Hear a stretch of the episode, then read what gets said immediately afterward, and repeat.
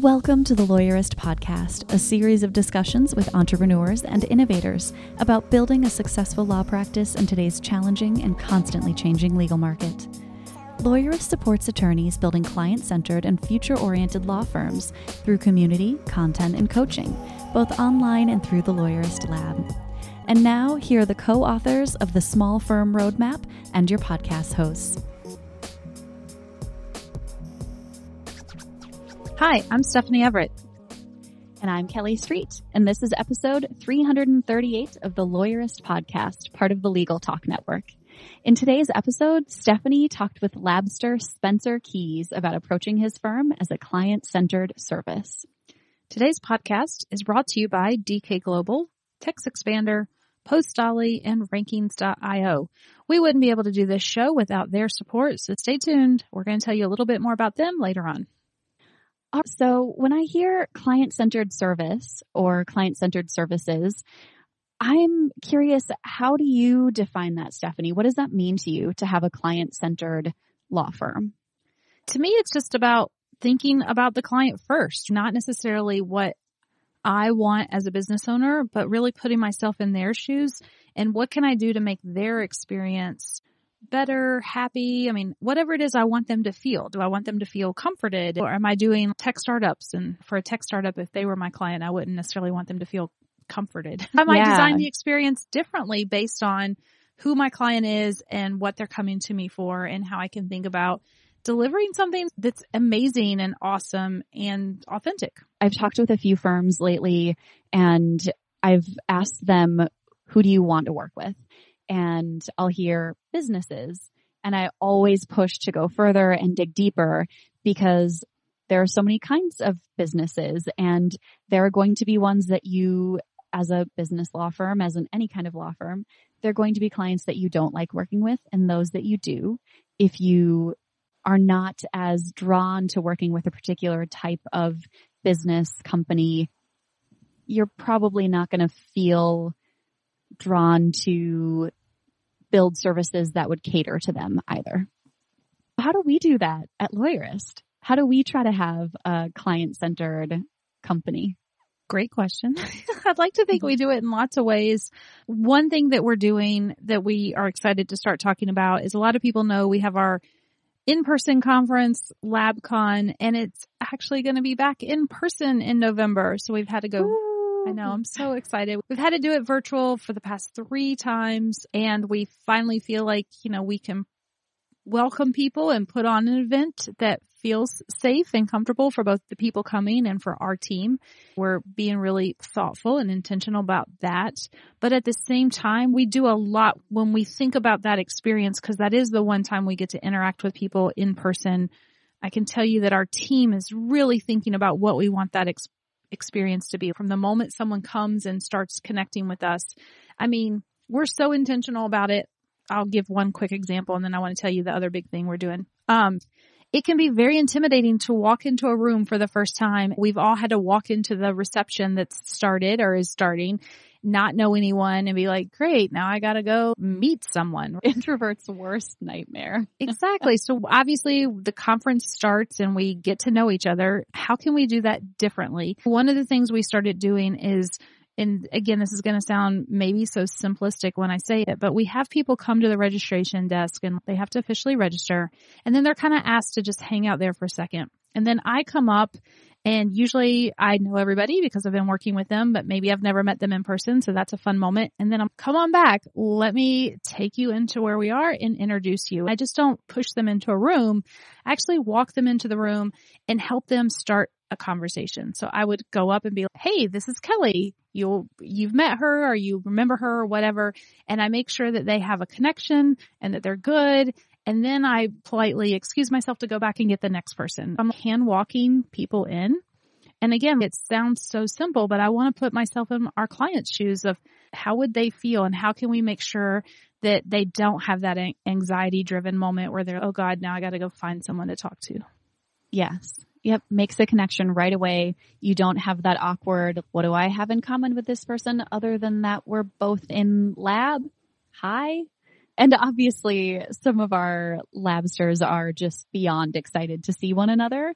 But for those who aren't, we're thinking about the event from the perspective of someone who maybe isn't an extrovert, isn't coming in already seeking out someone that they know. And then this year we have an extra challenge because it is the pandemic and and it is harder for some people to travel. Maybe they don't feel comfortable yet. There's all kinds of reasons. It doesn't really matter what their reasons are that they're just not ready to come to an in-person event.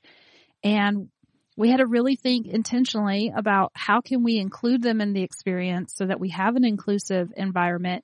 And quite frankly, I could see a version of this continuing into the future because even in non-pandemic times, there are people who, for many reasons, can't travel. So drum roll please. No, we're super excited because at this upcoming event that we're going to do, we have the option for some robot appearances. I mean, it sounds silly to say. I know. I mean, this is so lawyerist. We're talking about living our values and being client centered. You can attend, if you're a labster, attend LabCon via robot. I know. I mean, I, it, I, am so excited. I hope it's super fun and we already have labsters who are super excited about it.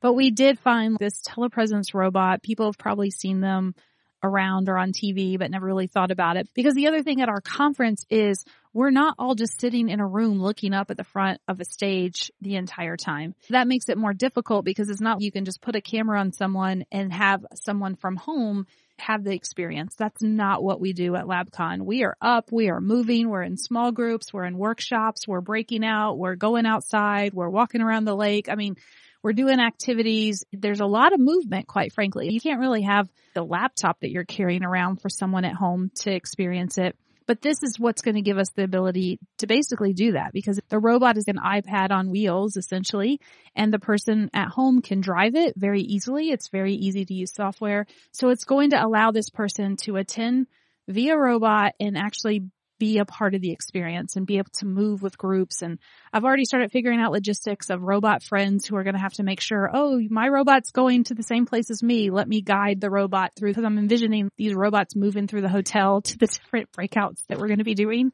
How do you find your way? You might have to have a robot friend. Yeah, a robot buddy. I love it. I know. It's going to be so fun. And we're so excited to see people again. I told someone today, this is probably one of the most favorite parts about my job because it's just such a fun time and, and I am extroverted and I just love seeing everyone, but there's just so many opportunities for connection. So we just having a meal with someone or all the things that you do when we're in person. I guess I just have missed it so much. If anyone's listening and you think this is something you would like to do, and by the way, it, it is not boring. It is two and a half days of work. It's also not completely fun and games, although we do have lots of fun and games people come and they work on their business and they leave with new things and tools that they will immediately implement in their business. And we're really proud of that. So if this is something that you've been thinking about and you could use this time to work on your business, you do need to be part of our lab community or we have a couple of spots for special guests, but now's the time. The event's not till November. It'll be in Atlanta. But because of the pandemic, we're having to get registration super early. So we've already started filling up spots and we'd love to talk to you about it if you're at all interested. So let me know. If you have been thinking about joining Lab, if it's been in the back of your mind, now is the time. Don't miss your chance to come be in person and or be a robot. But maybe come in person or be a or can. be a robot's friend. Yeah, come be a Either robot's way. friend. There's so many opportunities. so many. Be a robot. Be a robot's friend. See the robots meet other lawyer non-robots.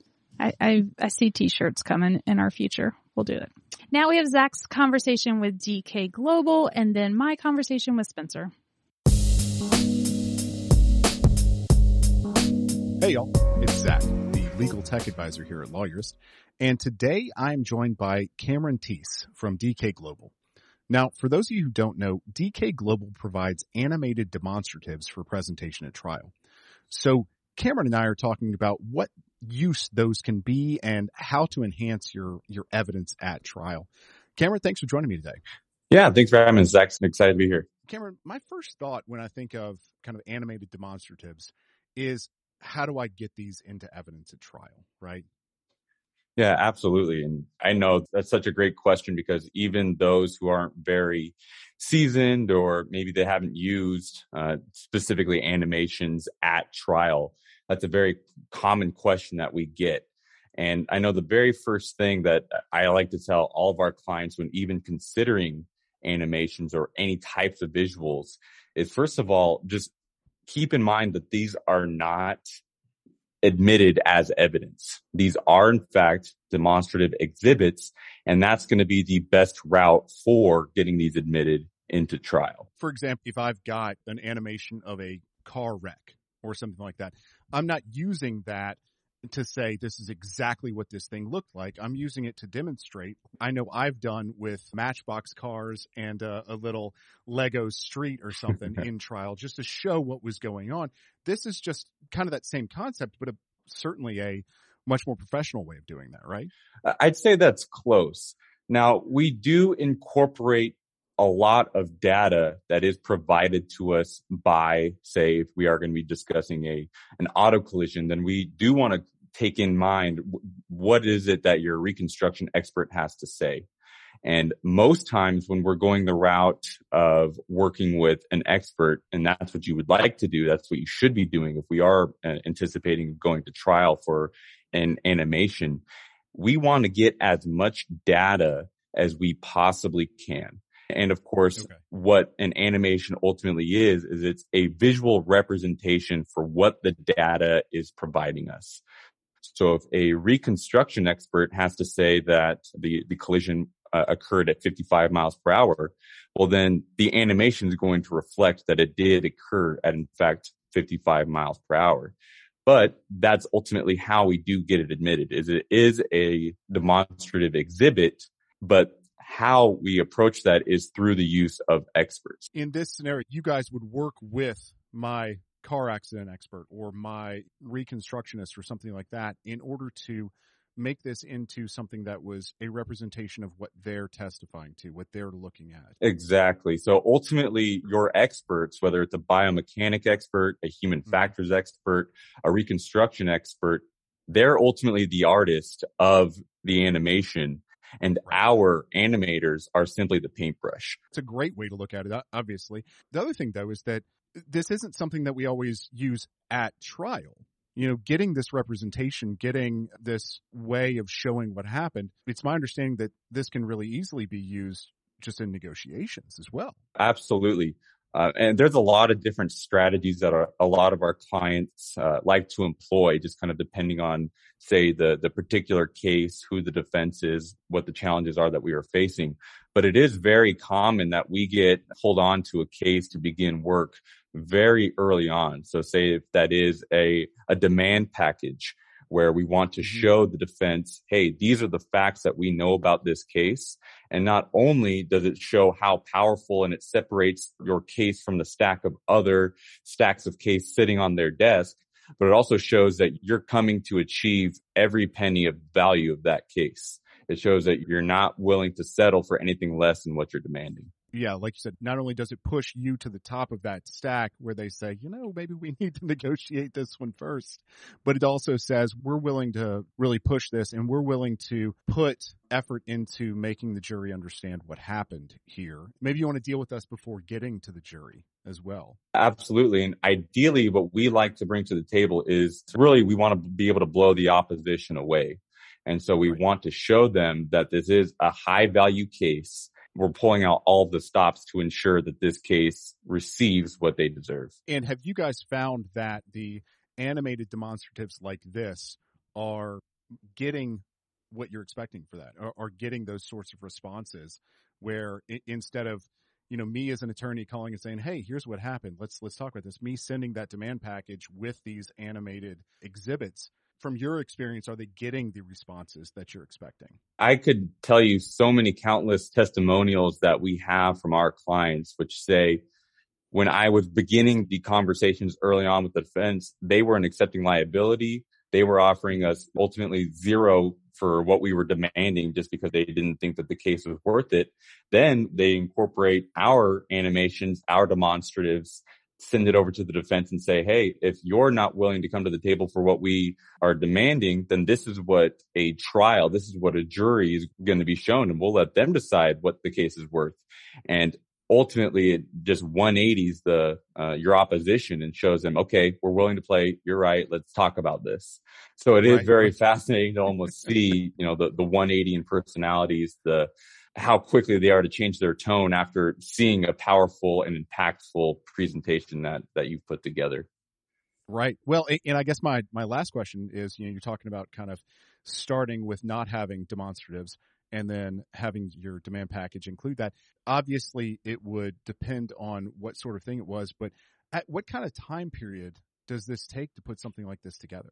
It, it really depends on the case, what mm-hmm. exactly it is that we're putting together. I, I always like to say, let's get it mm-hmm. rolling as quickly as possible, um, because it, it's not abnormal that we get ro- we get rolling on something early on, whether it is a TBI, an auto collision, or or what have you, and, and we start discovering that sometimes we have more questions than answers, and so sometimes our experts have to, or your experts, shall I say, have to go back either to the scene, they have to do uh, alternative simulations to really dial in mm-hmm. what exactly it is that we'd like to show. So it could range anywhere from say, you know, in a perfect world, 30 days. Um, in a technological standpoint, if we've got trial coming up in, in a week, then hey, we'll do what we got to do to make it happen as long as it's technologically possible. But ultimately, we want to anticipate there are going to be some changes, some feedback just based off of our process and our procedure with working with the experts. So more time is always always what we want so we don't get into a position where we have to rush things through. Oh yeah. Well, and I imagine that feedback helps this process as well. You know, helps, you know, whole argument in and of itself. So, well, Cameron, thank you a bunch for being with me today. I learned a lot about demonstrative exhibits. And if other people want to know more about this, they can certainly go to dkglobal.net forward slash services to dig into this a little better. Again, thanks, Cameron, for being with me. Awesome. Thanks for having us, Zach. Look forward to being on on the next one.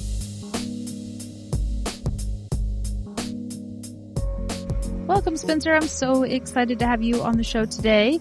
I should mention that you're also a member of our lab community, and I've enjoyed working with you and getting to know you over the past, I don't know, year or so. Does that seem? And we're going to have a live LabCon, which was the first time that we met, and that'll have been two years. That'll have been two years since we uh, met in, I guess, August. Today, we're kind of diving into some of the concepts in, in the Small Firm Roadmap, map, our book, and, and talking to real life people. How does this actually work in practice?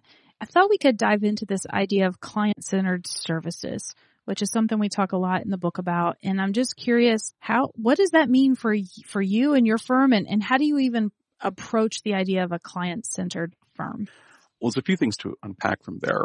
One, no one's ever accused me of being a real life person. Two, we've, being client centered is certainly not something that we would ever claim to have arrived at. We're still doing a lot of foundational work, but it is work that is all driving towards the idea of being client centered. And Third, being client centered is in the heart of our mission, which is essentially to provide people with the right legal service at the right time at the, at the right price.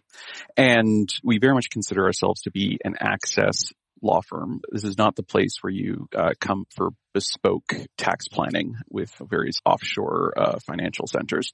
This is where you come when you are a normal you know, small business person. I mean, that's really where our core audience is, is small business people who are local and have a variety of legal needs within their business and within their personal lives. That's why we, we blend the estate planning and, and business planning together. What does it mean to be client centered is essentially to give people as frictionless an experience as possible obviously within the constraints of dealing with the legal system and to be an experience that also builds trust so that they will come back and share their other problems with us. So we, we very much take the perspective that access to justice is a huge issue. 70% of, of all legal problems are never addressed through the legal system. One of the ways that we seek to do that is by building the kinds of trusted relationships that are actually going to cause people to bring up problems proactively and, and, simply bring them up to any kind of a lawyer. And hopefully that's us. But we think having a, a trusted lawyer in your life is going to make your life better. When you talk about this idea of a frictionless client experience, I agree. And I would imagine that people listening may also agree, but may feel, wow, that just sounds super huge and hard and overwhelming. And I don't even know where to start. I'm curious when you approached it, how did you get started? I think perhaps it's probably best to think now of where are we? First of all, there's a massive, massive gap between what we actually deliver on and that idea of having a frictionless client experience. So point one is that it's our North Star. It's a statement of where we are looking to go and an ordering principle for what kinds of, of projects we're going to work on within the firm it's probably worth taking a, a, quick step back and giving context of how I ended up at the firm. To be frank, I'm like a, don't even know the, the way we technically decide what year of a lawyer you are. I'm a fourth year lawyer. I'm not super experienced. We have articling in Canada. I finished my articling experience or my articling term. I showed up to a, a new firm where I had cold called the only lawyer in the area who had a functioning website at the time uh, because it was a beautiful place. And I was like, Oh, are there any lawyers that are needed there? And I called her up and she said, yeah, we don't have nearly enough lawyers. Can you show up and you can be my successor and do you want to buy the firm? And this is within 15 minutes of like talking with her. I showed up in uh, 2017 and I took my oath to become a member of the Law Society of British Columbia and I handed over a check. And then I worked under her for about 16 months and then she worked under me for two years after that. What was interesting is we took over a firm that, that she had been here for 10 years prior to me showing up. And before that, the firm had been open for about 25 years. What you had is this 35 year firm that had just grown completely organically. And people came, people left. We have two staff people here who have been here almost that entire period, but they've seen I think six or seven lawyers in uh, yeah. cycle through there in that time. What you had was a really unintentional firm that it didn't have any management structure or specified direction and was working where people had, had great client relationships, but was very much focused on short-term experiences. Someone calling up saying, oh, here, let me fix that for you. And just dropping everything and, and making that person who's in front of them a priority, which is great as an experience, but it's not scalable. And what you end up doing inevitably is disappointing the person who you ought to have been doing work for at that moment. The way that would be dealt with is just working more hours, working harder. The lawyer I was working with, she was doing 70 hour weeks regularly and believe 50 to be an absolute bare minimum. And that's one way of doing work. I think Mike Whelan calls that the churn. And it just was not really satisfying to me. Maybe I'm still naive, but it, it, strikes me that a lot of the type of work that we do, especially in these more access oriented firms, it's just not that complicated on the whole. I mean, I, am not saying it's not worth, um, the money people pay for it or, uh, that, that you don't need help, but it is typically pretty routine, or at the very least, 80% of what you're going to deal with is extremely routine. You had an added challenge because you're coming into an existing firm with new ideas and people who had been there some, in some instances 30 plus years. And hey, I see an opportunity to improve things. What we're doing is great, but we could be doing something mm-hmm. so much better. I would imagine mm-hmm. even a whole nother challenge in and of itself, but maybe it gives hope to people listening who think, well, my firm's been this way for so long. And the message is, yeah, but it can change. Just because you've been stuck in a rut or you've been doing it one way for a really long time doesn't mean you can't switch directions and kind of start heading down a different path if you're mm-hmm. intentional, you said. I mean, let's be frank. Um, one of the advantages of buying the place is that it's kind of the equivalent of burning your ships on the beach. You have to succeed. Um, that's an extraordinary motivator. Also, when I bought the firm, so again, entering actually a new practice area, no less, and then my son was born four months after that this is a situation where I've got all these things happening and you just have to plow through. Sometimes stress is good. You have different kinds yeah. of stress. Eustress and de- and distress. And as long as you're in that eustress, E-U-S-T-R-E-S-S, it's motivating and powerful. And as long as you are not overwhelmed, then, and yeah, I was absolutely overwhelmed a lot. It's very doable. You can definitely do these things. The, the, the way taking over this firm and getting used to the way things were done And I'll say that it wasn't, I think people think, oh, super modern firm. And if you look at our website, it's very modern looking. And if you look it at. won one of our best web Sure, awards of the it- year from Lawyerist, and I sure had did. nothing to do with that judging. I am not and a part. nobody asked me for a check or anything. But so, for instance, we only just recently did a remodel because it was a damn dirty lie. If you looked at it, you would, oh, these look so modern. And then you would show up in here and it looked like a dentist's office from 1986.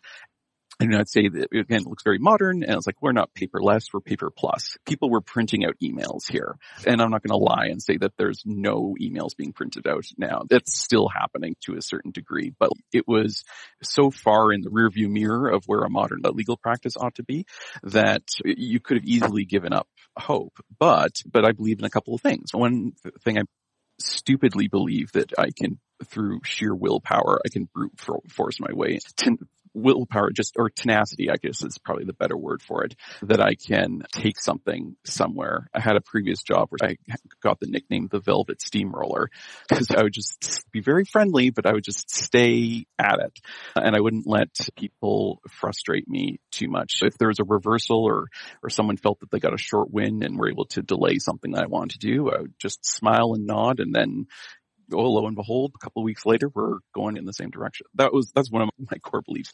But the other is that firms like this, and what I really loved about it was we're a 40 minute ferry ride from Vancouver. Uh, it's good to have an economic moat. Well, we have a literal one.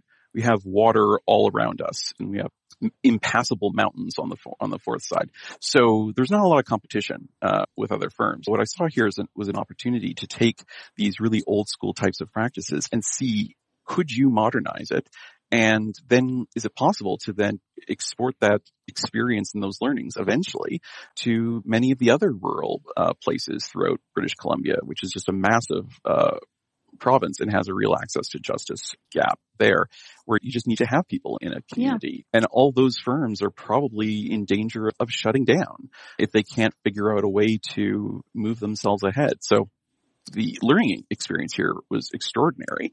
That was the second big motivator. So what did we do is we just, we started with something as simple as let's just start with the name, have a conversation and we want to make sure that that wasn't a, the, the Spencer B. Keys law office of Spencer B. Keys. It was because I thought that was one of the values that I brought into this or the biases was that it has to be a team based approach that is not strictly lawyer focused and needs have all of your allied professionals working cohesively to deliver cost-effective service. So first we started with a name and have a have a generic name so that we ended up with chart house lawyers. It's the room on a ship where plans are made Yeah. and somewhere on the ocean. So we thought, oh, that sounds nice. Uh, and through that process, we started doing visioning and some basic branding elements and started figuring out, well, what is the firm that I want to have? And even before that, what are some of my, my core beliefs about legal practice? And I even came up with five of them. It was that they can have greater value, not necessarily cheaper, but more better service per dollar spent. They can be more reliable in terms of quality and speed of service. They can be more profitable. There's just an enormous amount of waste that happens in, in law firms that they can be less alienating to the people inside the business. And this is to speaks to that idea of putting in 50 to 70 hour work weeks and that they can also be intellectually nourishing to, to all lawyers that you, it can be done in a way that also provides space for you to be intellectually engaged with uh, the forefront of legal practice or of your subject matter expertise and be able to bring that within your practice as well. The, the belief is that all these things kind of come back to client centricity and that they all relate to one another. You can't have provide effective client service with lawyers who are burnt out. You can't provide effective client service if you aren't engaging in the developments in law effectively and, and training yourself constantly. You can't provide good client service if you aren't looking for efficiencies and if you aren't sharing the the load with people who aren't lawyers simply because Yeah. something has been done by a lawyer doesn't mean it has to be done by a lawyer. So these are all kind of interrelated. And then from there, we picked out some operating principles. I know you've talked about the entrepreneurial operating system on this podcast and we picked that not because there's anything special about it, but because you just, any set of rules for how you're going to run your business is impor- important. And there was a ready-made package, so good enough. And then it was just a matter of trying to create a structure of communications within our firm to talk about these things that were never talked about. We didn't even have staff meetings. We didn't have one-on-ones with staff. So creating that precursor to change, creating an environment of psychological safety as well. It's a extremely lengthy process, but it's also super invigorating. Nice. Yeah. Sorry, that was a monologue. My God. I think it shows that everything's interrelated and I would agree.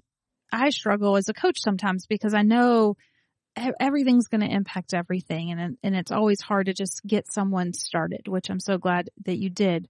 We're going to take a quick break, hear from our sponsors. When we come back, I want to dive into one specific change that I know you made because I think it was brilliant and so helpful for folks. Support for today's episode comes from TextExpander. Text Expander removes the repetition out of work so you can focus on what matters most. Say goodbye to repetitive text entry, spelling and message errors, and trying to remember the right thing to say. When you use TextExpander, you can say the right thing in just a few keystrokes. Better than copy and paste, better than scripts and templates, TextExpander snippets allow you to maximize your time by getting rid of the repetitive things you type while still customizing and personalizing your messages. TextExpander can be used in any platform, any app, anywhere you type. Take your time back and increase your productivity. Show listeners get 20% off their first year. Just visit textexpander.com forward slash podcast to learn more about TextExpander. It's hard to keep up with trends when you're rushing to court and helping clients, but new cases hinge on topping the results page. You need a marketing partner to keep you informed and your firm growing. That partner is Postali, and you should know about Google Local Service Ads.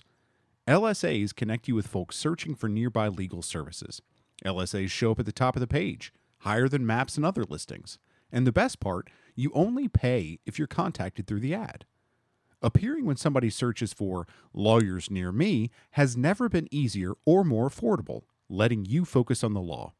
LSAs are a great addition to existing PPC efforts or a standalone initiative. Quickly initiated by the Postali team, LSAs, and a partnership with Postali can get your firm where it belongs. To learn more about LSAs and Postali's services, visit postali.com forward slash lawyerist and reach out for a free consultation. Support for today's episode comes from Rankings.io, a search engine optimization agency working exclusively for personal injury law firms. Simply put, Rankings.io helps personal injury law firms dominate first page rankings. You'll never have to chase them for an update or hunt them down for an answer. Your clients expect you to be accessible, and Rankings will meet that standard for communication and transparency. You'll have a full team of SEO specialists fighting to put you at the top of the Google search results. Personal injury lawyer SEO is all they do, so all of their processes, playbooks, and people are completely focused on generating qualified cases for your firm. Best of all, you'll be one of an elite few. Delivering exceptional service and results requires focus, so Rankings.io carefully vets clients before accepting them. They're an ideal fit for growth oriented personal injury law firms. To see if you're a fit, visit rankings.io forward slash lawyerist to get started. We're back, Spencer. We're talking about how you started to make the shift and take this very old in a sense firm, but new to you firm and mm-hmm. remove client friction and how you started to build more of a client centered firm. And one of the things I want to dive into, because it sounds so simple of a change, but I think it had potential for huge implications across your business. And that's that you re-examine the role of a paralegal in your firm and, and their relationship with a client and you started by changing their titles. Mm-hmm. Now, what are you calling these folks? So we just call them project managers. And we did that for a few reasons. The first one was that I am one of the worst people when it comes to responding to phone calls and emails for a bunch of reasons. But sure. when you're the name on the door or again, it's not how we named the place, but but if, right. if you're seen as the primary person, and, and, what you've done is you've created a client expectation of really responsive service from the lawyer, then they're going to go directly to you for everything. And that was overwhelming me. So first thought was, okay, well, why is it that people go to a lawyer first? And I don't say a lawyer in terms of a law firm. I mean, a lawyer within a law firm. Why right. do they go there first? And it's because they believe that you are the point person on their file. And in fact, for most of the files that we have, we do a lot of real estate. There's a lot of incorporations. There's a lot mm-hmm. of, of probates and things like that. I'm the responsible person. I'm the supervising person, but I'm not the person who's dealing with it on a day to day basis. And how do you convey to people that you are not that person and that there's probably somebody who's in a better position to help you. And before I arrived, everyone was called a legal assistant and that's that's a strange term itself because it it hides a wide range of skills from the legal secretary up to a paralegal. And I thought, okay, this is this is let's start with just on a framing basis. How can we introduce support staff to clients so that they will respect the role and will include them and also not feel that they're getting the, the short end of the stick as far as client service goes. So by calling them a, a project manager, we, are very clear uh, at the introductory phase that they're not lawyers, but we do say that this is the person who should be your first stop. And if there's something that's really important, they can escalate it. If it's something that is just purely sharing information, they have that information and this goes to our process within the firm. So we don't have an accountability chart properly mapped out for all the roles within the firm, but within our different service offerings, at least our more standardized service offerings, but we do have a pretty clear accountability. So you have a product manager, which is me for all of them. I'm ultimately responsible for designing how a service is supposed to be delivered. But then the project manager is the person who's actually on top of where is that project in the process, what's going on, what's the next step, who's lagging, who needs to be delivering something. Their jobs uh, are explicitly to harass me if I'm falling behind on something. And that is certainly helpful. And from the client's perspective, what we are seeing certainly is that clients are far more going directly to our staff with questions and not even necessarily CCing me on them, which is great. And they know not to deliver legal advice. They can deliver legal information and sure. that's obviously a fine line that ethically people don't always rec- remember. And uh, they have no problems doing that. So, I mean, one of them is still relatively new to her area is developing just an ongoing FAQ based on whenever I answer a question for her. And that's just making it easier for her to deal with things as they go along. But, but is it completely reframed who these people were as far as their ability to help the client? And it even reframed for the staff. To what degree should they be responsible for driving things forward? You just have one lawyer. That's what really hit it for me is, I mean, it reframes both to the clients, as you mentioned. And I've seen other firms kind of take your lead now in our lab community and started coming up with all kinds of names, uh, client concierge or whatever fancy mm-hmm. title you want to put it. And we've seen this in the financial services world for a long time, but it really points to the client. This is your person. Go here first. This is a team member that's important and can handle these issues. And it elevates the role to that person hey, this is now your role and you're going to be responsible for these things and responsible for managing the attorney, which we, I'm sure there's lots of people listening could shaking their heads thinking I could be managed and harassed better. And I would love it if someone on my team was really fulfilling that role for me more. Maybe when we're thinking about naming this episode, I mean, these are two interesting examples of where you stepped back and changed the name of something, the name of the firm to something mm-hmm. that represented a larger goal that you were trying to accomplish. And now even within the positions of the firm, renaming people's roles. Maybe the first step is step back and then think about what should this thing be called? Ultimately, framing is absolutely essential. Like, I mean, that's why you have certain core beliefs. That's why you establish your values. That's why you establish uh, a mission and a, and a vision. And you should probably even go so far as to have your anti-values or anti-beliefs or the, those things that your core values and, and beliefs absolutely exclude. Mm-hmm. Because mm-hmm. if you don't have that framework, and if I've learned anything, both from lab, but also from pretty much any business reading that I've ever done, it's that you have to create a framework for people to understand where they exist in relation to an entity. Because a business people thrive on social relationships and how people have uh, felt the last 18 months is extremely clear and visceral. And how do you have a relationship with a company? It's weird. It's a weird thing to think about. And the only way you're ever going to do that is to be able to make for them, whether they be an employee or a client, an understanding of what that company looks like.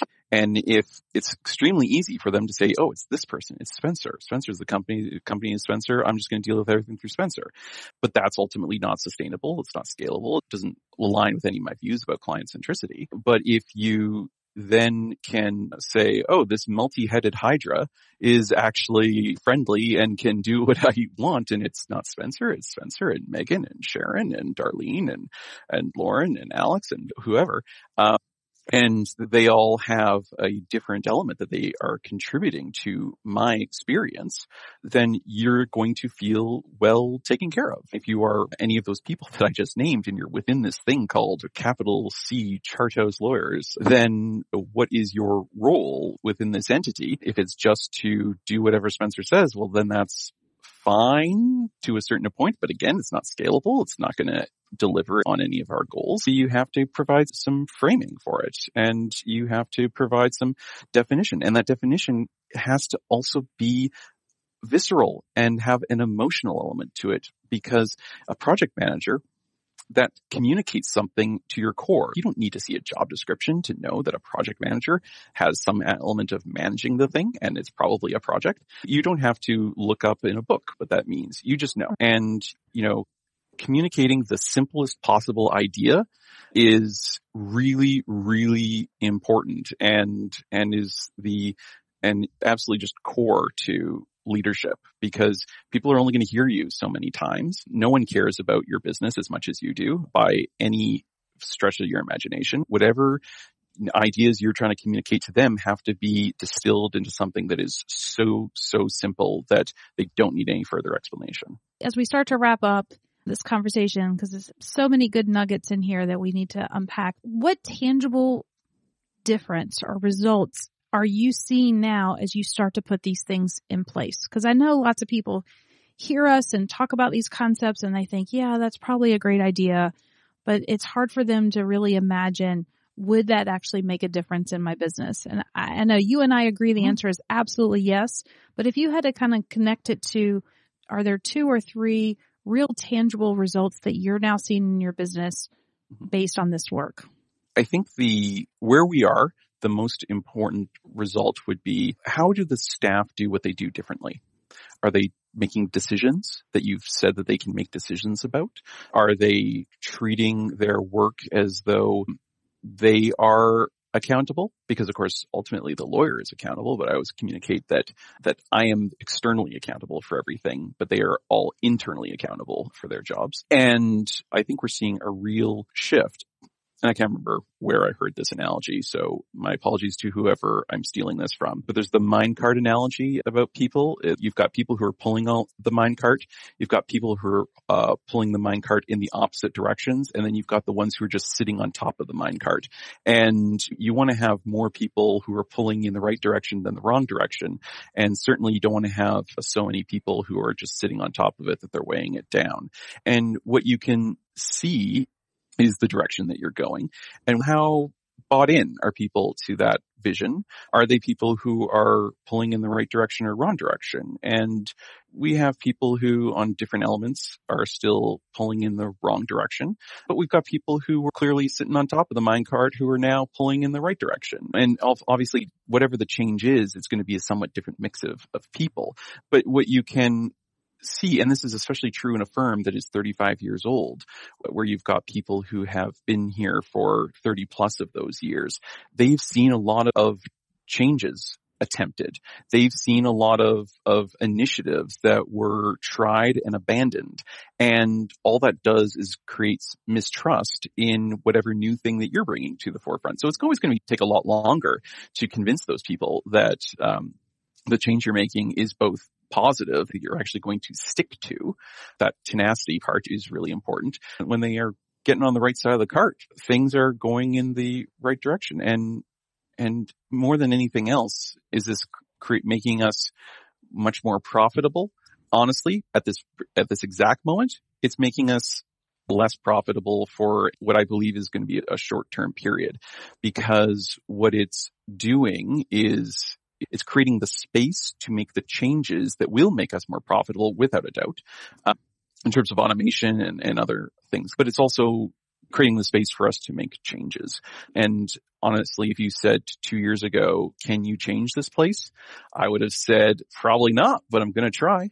And now I think it's very much the case that I can. And I'm probably as surprised as anyone to hear me say that out loud.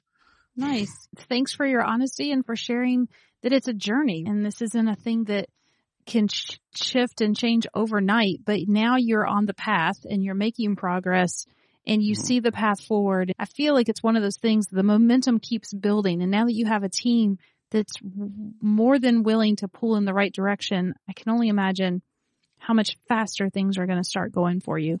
And you, you dip back and forth. You go into operations and implementation, you go back to strategy, and then you go from strategy back to operations and implementation. And the strategy can't be formed out of whole cloth. It's impossible. You don't know enough until things get kinetic and you actually are trying to make the changes that you're trying to make or experimenting with these things. Framing is such a, framing discussions is all about attempting things because you don't know how other people think. You don't know how they're going to respond. The only way you can do it is to give it a try and to take those learnings and go back to it. Even now, we put our core values on our website. We just made some changes. So we're going to be updating that as well. And we could have a much longer conversation about management and performance communication, which I consider, by the way, to be just uh, the, the, the underbelly of all of these things is how you actually talk about that. But you have to go back and forth on these things or whatever it is that you deliver on is probably not going to be what you actually need.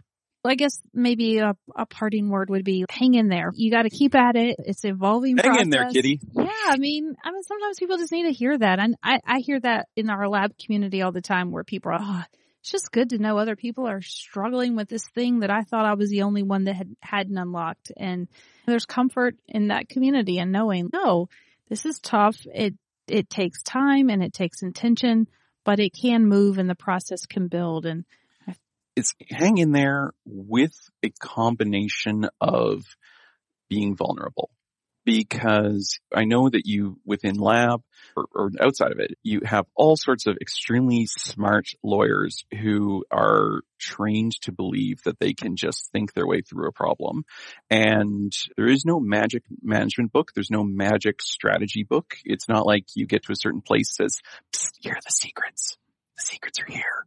It's going to be very specific to your business, your situation, and the only way you're ever going to find out what works for your business or your situation is to try and fail and then go back to the drawing board. And the only way you're going to be able to try and fail is to take all the ideas that are in, in your head and start talking about them with the people that they affect regularly and having those weekly meetings and having those weekly all staff meetings and having those weekly one-on-one meetings and having those quarterly strategy sessions and, and just talking about this stuff on a extremely regular basis. It's, but you can only do that with vulnerability. And I had the benefit of also being a second year lawyer and uh, running a firm and being like, guys, I, I don't know anything here. I just read some books. Let me tell me how I'm wrong. And that was going to be expected, but I guess I can present well. So, you know, people bought what I was selling. Don't sell yourself short. I, I know you had more than that. And. I tell people all the time, there's no magic in our secrets in any of the books or anything that we do. It's all about rolling up your sleeves and, and putting the ideas into practice. Thanks, Spencer, for such a valuable conversation and showing us kind of what it looks in real life as you're kind of making the sausage. It was awesome to have you on and I can't wait to see what's next for you and for your firm. Mm-hmm. Thank you so much. I, I, I, started listening to the Lawyerist podcast back in, I may have still been in law school, frankly. A treat to be on here for sure. Lawyerist podcast is produced by Bailey Tiller. Are you ready to implement the ideas we discussed here into your practice? Wondering what to do next? Here are your first two steps. First, if you haven't read the Small Firm Roadmap yet, grab the first chapter for free at lawyerist.com slash book. Looking for help beyond the book? Let's chat about whether our coaching communities are right for you. Head to lawyerist.com slash community slash lab to schedule a 15 minute call with our community manager. The views expressed by the participants are their own and not endorsed by the Legal Talk Network. Nothing said in this podcast is legal advice for you.